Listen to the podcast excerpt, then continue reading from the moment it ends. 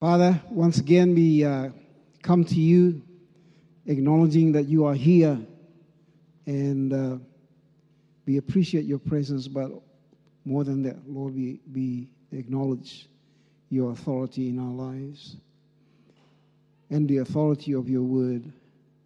And because of that, we ask you, Lord, as we open our hearts in humility, as we humble ourselves before you, we ask you that you will pour out your spirit and touch everything about us, Lord, every fiber of our being, our hearts, our emotions, our minds, our souls.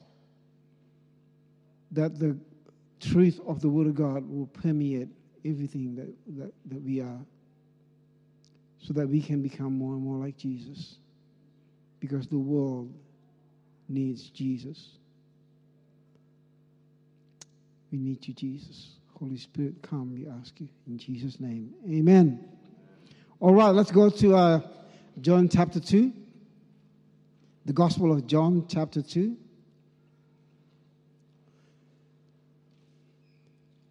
And I'm going to uh, start from uh, verse 23 all the way to chapter 3, verse 15. Now, while he was in, this is Jesus, while he was in Jerusalem at the Passover festival, many people saw the sign he was performing and believed in his name.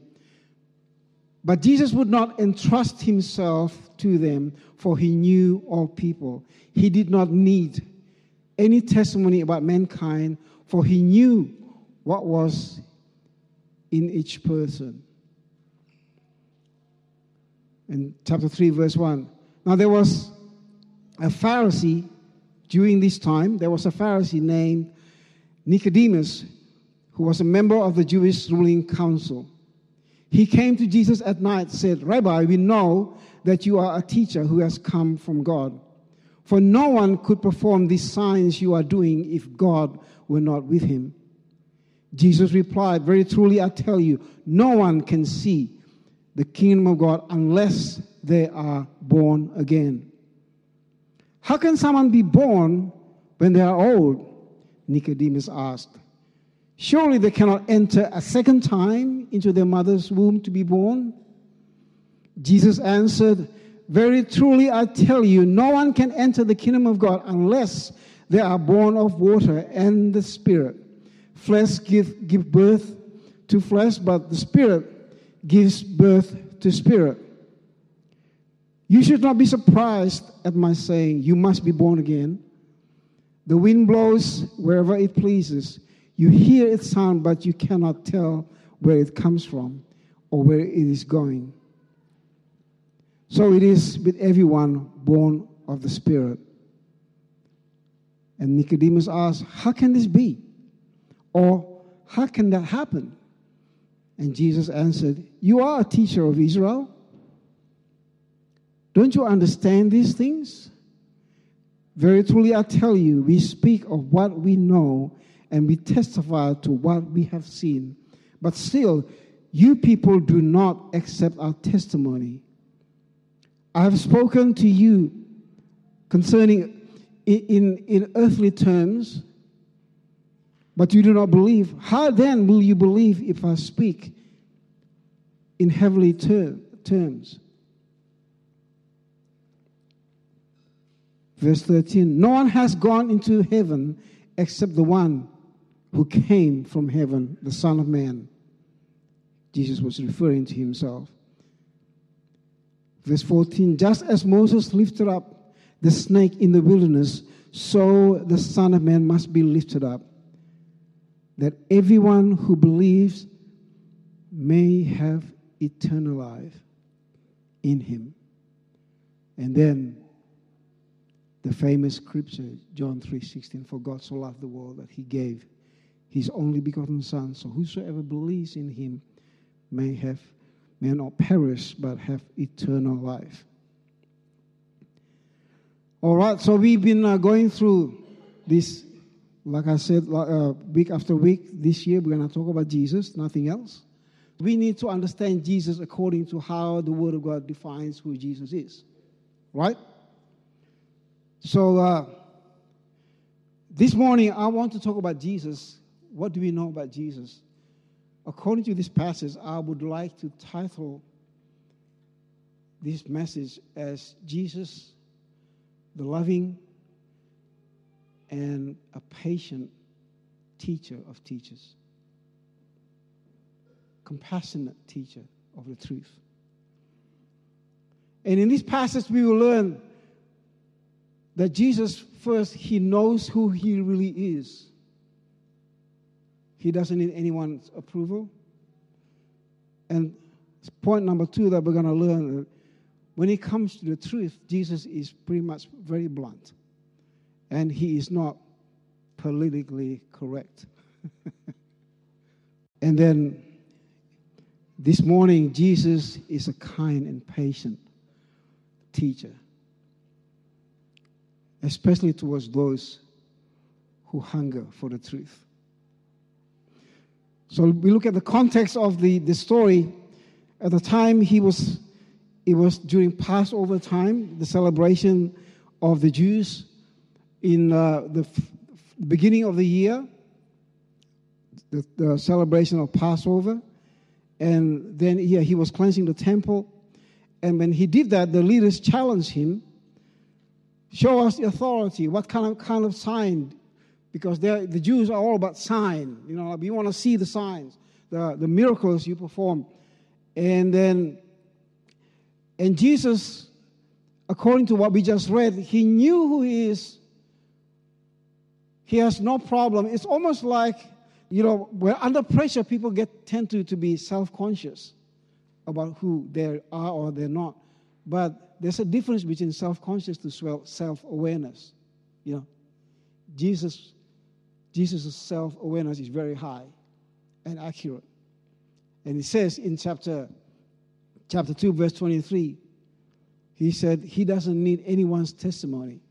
He knows what's in the heart of man is.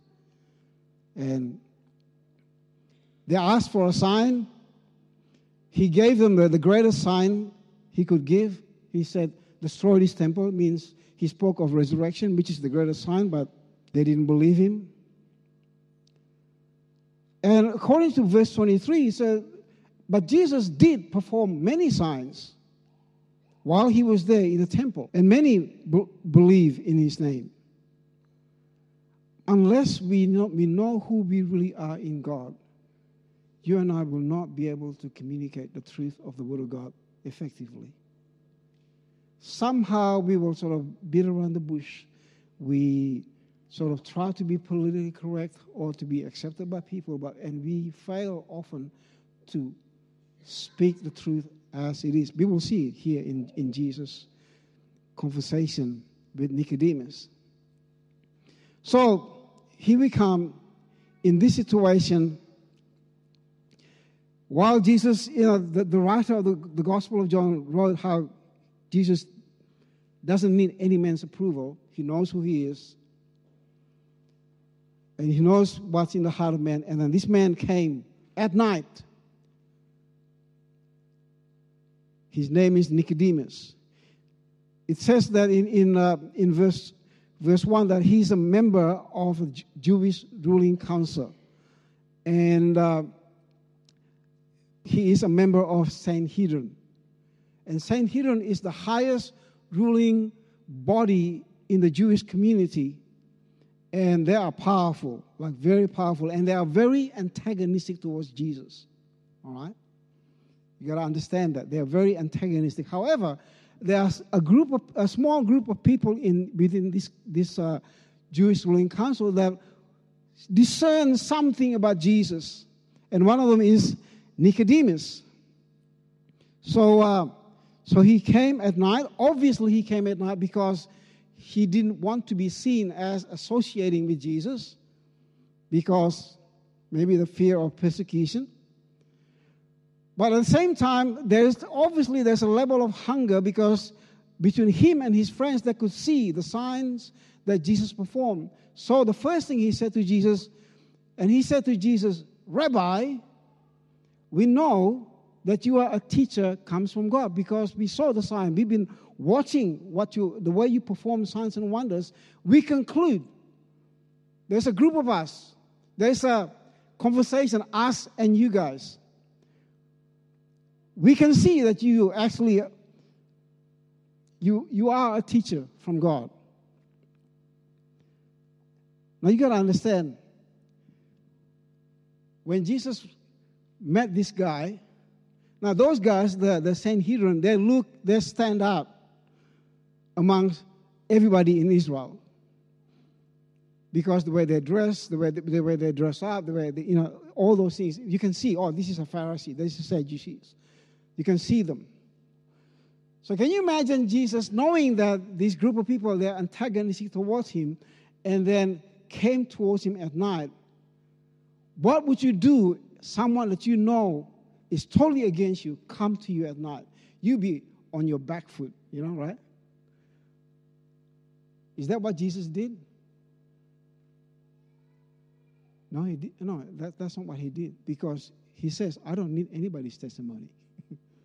I know who I am. And here's the thing humanly, you might be guarded. It's like, okay, who is this guy? And then he came to Jesus and he said, Rabbi. He called Jesus Rabbi. That is massive.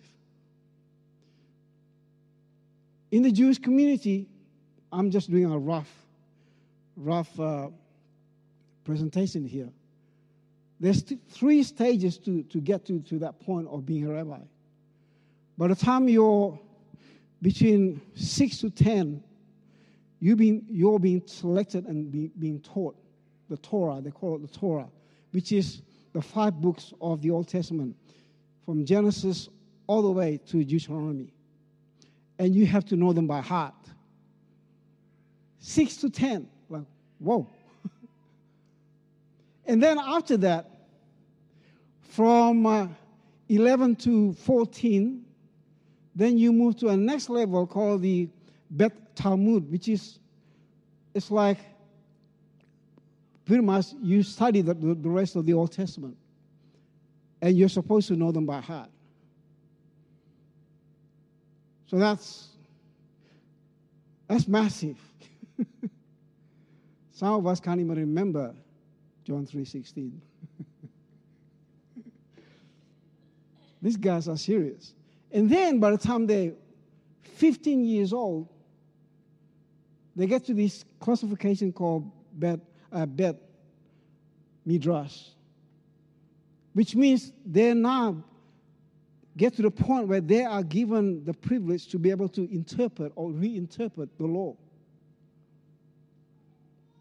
Massive, it's very rigorous. And then they become a rabbi.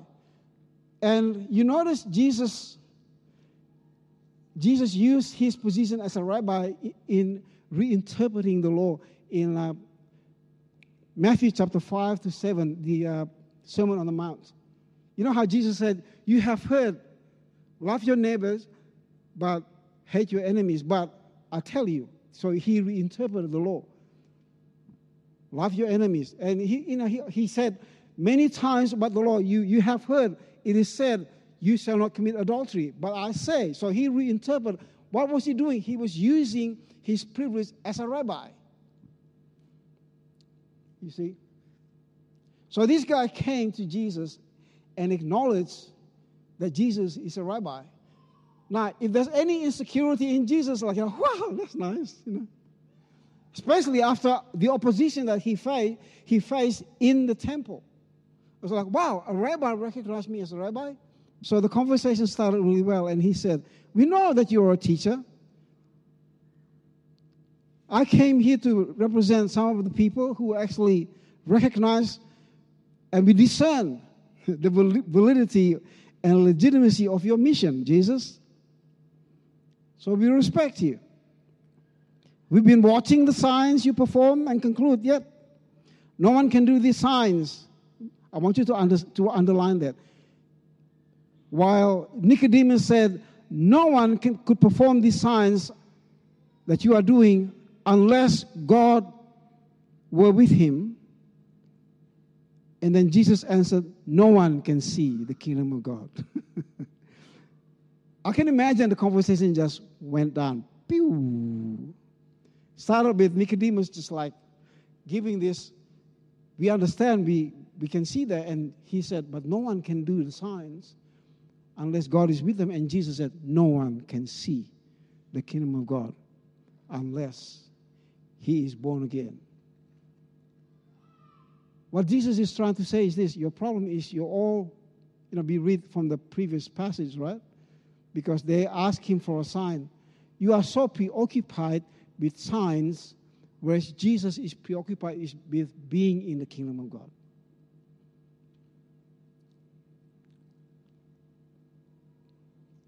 They were pre- preoccupied with performing, where Jesus was preoccupied with being in the kingdom of God. So it's starting to, it's almost like the conversation went sort of went south, sort of thing. No one can see the kingdom of God unless they are born again.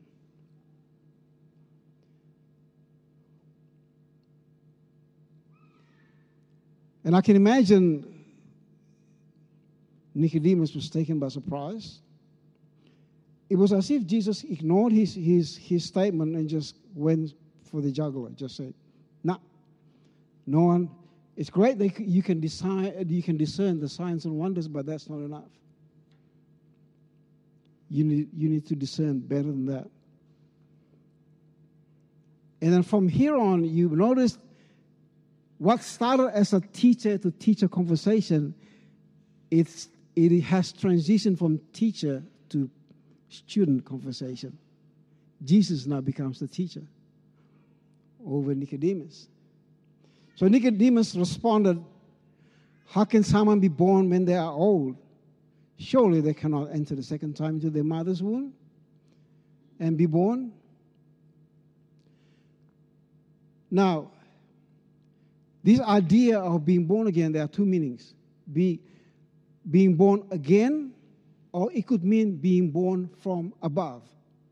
In Greek, this word again could also mean above. So uh, the question is was Jesus talking about being born again or born from above? Okay, let's, let's look at Nicodemus' response. He said, How can man be born when he's old? How can he come and enter again into his mother's womb and be born? So how what is he hearing here? What is Nicodemus hearing here? Being born not what? Again, because he said, How can he go back to his mother's womb and be born? So what Nicodemus was hearing Jesus saying is like a repetition of the birth process, right? And then look at Jesus' answer to him. He said, Flesh gives birth to flesh, but spirit gives birth to spirit. So Jesus reclarified what he was saying. Pretty much Jesus is saying is this. I'm talking about different kind of birth. What you, what you understand as going back to your mother's womb that is still a flesh birth. Even if that was possible, for example, somebody goes back to the mother's womb and then be born again, it's still flesh give birth to flesh. So I'm talking about a different kind of birth. Spirit gives birth to spirit. And then Jesus used a metaphor, a natural earthly metaphor. He said, The wind blows wherever it pleases. You hear its sound, but you cannot tell where it comes from or where it is going. So it is with everyone born of the Spirit. In other words, the move of the Spirit is unpredictable, just like the wind obviously within the context of that culture, they, they don't have the technology to know where the, where the wind comes, where it's going. So Jesus was talking about the unpredictability of the move of the Holy Spirit. It's like when I read that, I can understand what, what Jesus is saying because it's like when I was born again, both Diana and I, we were born again, there's no outward sign in us Nothing changed about me outwardly. But there's something in the inside. We knew something is happening. It's like you can see, but you can feel it. You can't tell where it's going, you can't see it, but you know there's something happening inside of you. How many of you have experienced that? Yeah? That's the move of the Holy Spirit. I remember somebody, remember that, that Anglican missionary in Bandung? He, you and I went to him, and he actually had to explain to us because we were saying, we feel like Diana, we were so excited about Jesus. We went to, to this guy, and then we, we, we, we uh, explained to him how we felt, and he gave Di a book written, I can't remember he, who it was written by, a book called Born Again. He said, What you guys experience is the born again experience.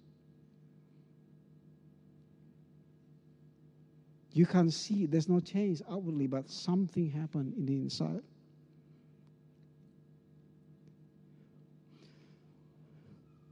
So, at this point of conversation, good old Nick starting to get hungrier.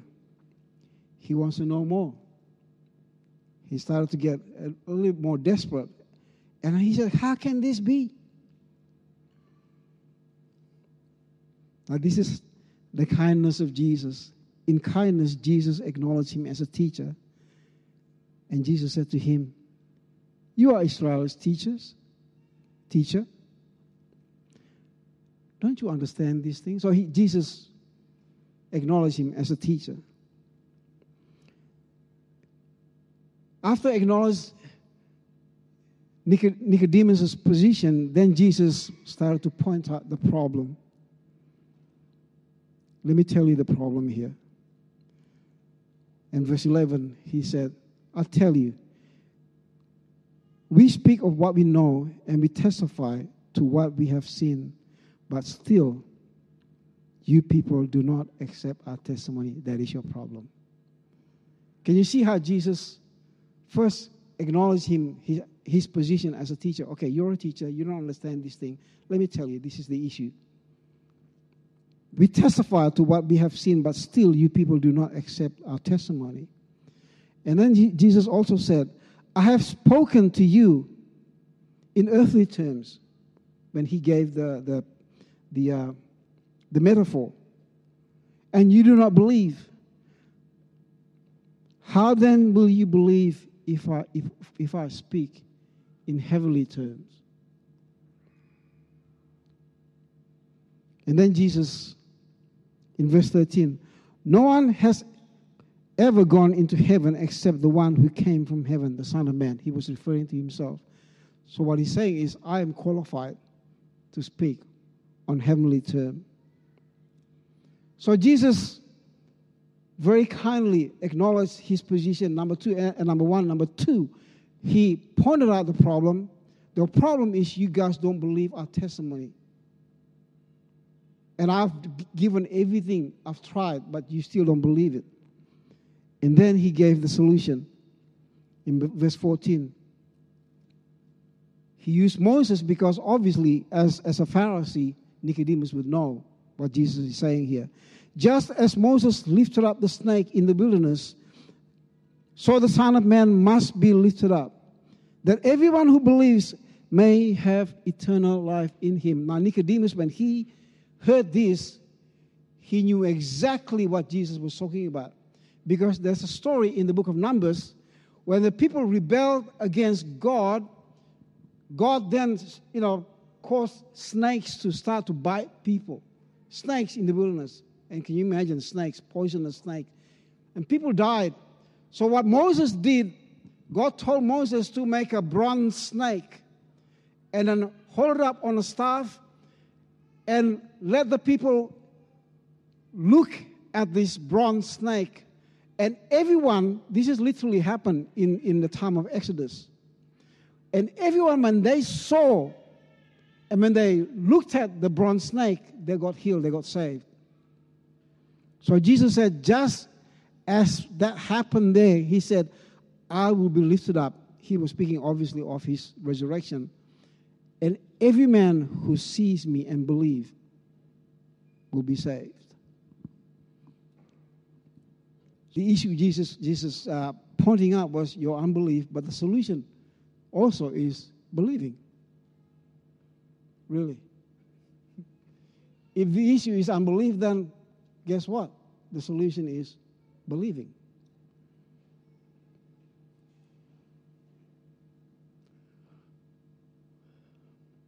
And the issue of anything in our lives.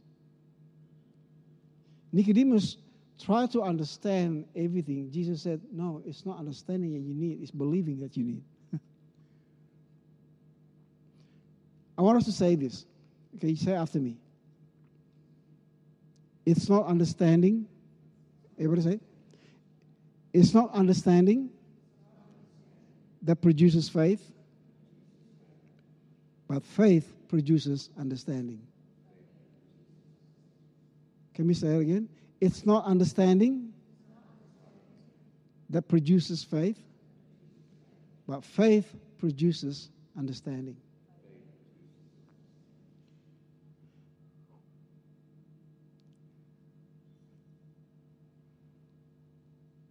The whole born again experience Diane and I had, we didn't understand it. We didn't get it.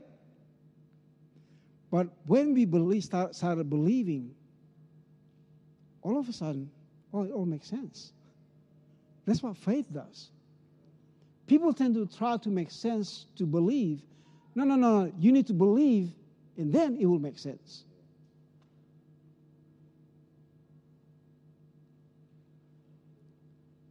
I've heard many stories. People ask many questions.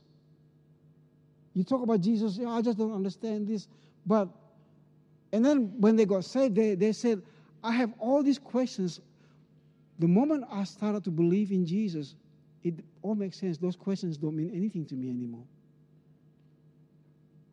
Why? Because faith gives understanding, not understanding gives faith.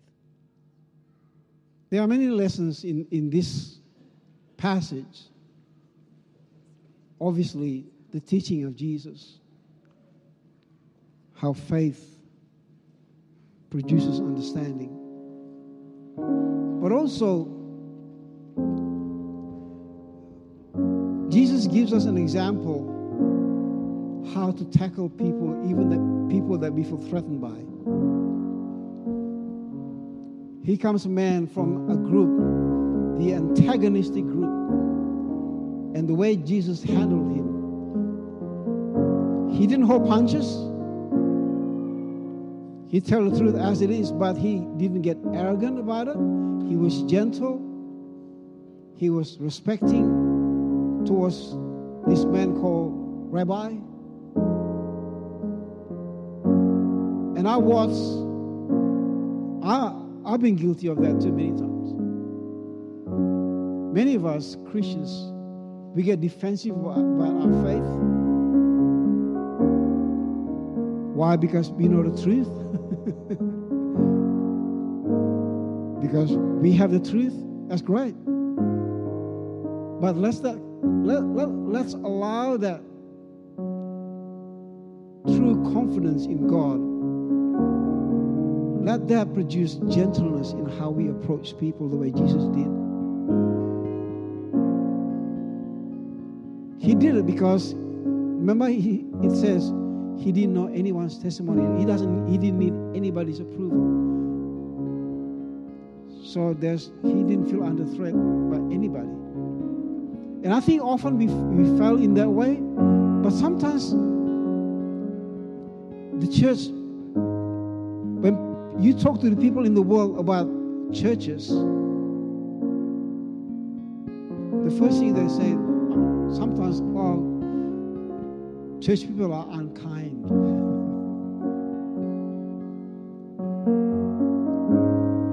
Yeah. As a matter of fact, let's just say this we are called to love people, all kinds of people. I'm not talking about compromising, I'm talking about, no, I forget that.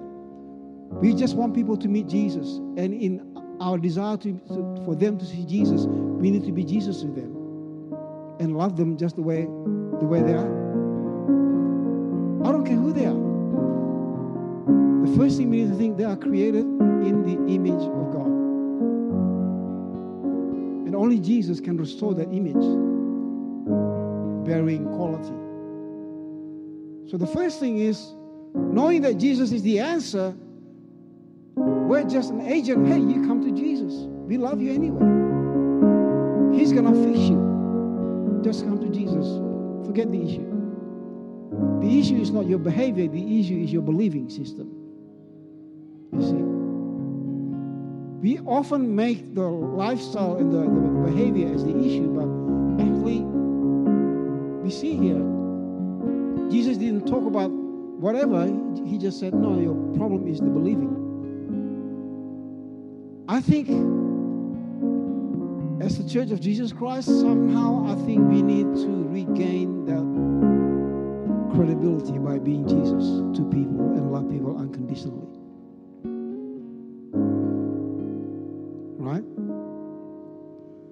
So, my thing is first, I want to pray for some people here. I want to focus on Jesus. There are some people here who don't know Jesus. Let's all of us raise our hands and I want to pronounce blessing of all of you. Just lift your hands up and receive blessing from God. Father, in the name of Jesus, woo, Jesus, Jesus, Jesus, Jesus. In the name of Jesus, I pronounce an open heaven an outpouring of your blessing over your people. Yes, Lord, there are people here from every facet of society, Lord Jesus. There are businessmen, people, uh, students, and people, whatever, Lord Jesus, uh, public servant, doesn't matter where they are. There may be teachers here, doctors, everything, Lord Jesus. Whatever they are, where they are at, I pray an outpouring of your blessing over them. So wherever they are, Lord Jesus, meeting their friends, there will be a blessing to the people around them, Lord. Yes, your blessing will flow out of their lives and touch many people. Moms and dads, kids at home, everybody. This we prophesy because we are people purchased by the blood of Jesus. Thank you, Father, in Jesus' name. Amen. God bless you.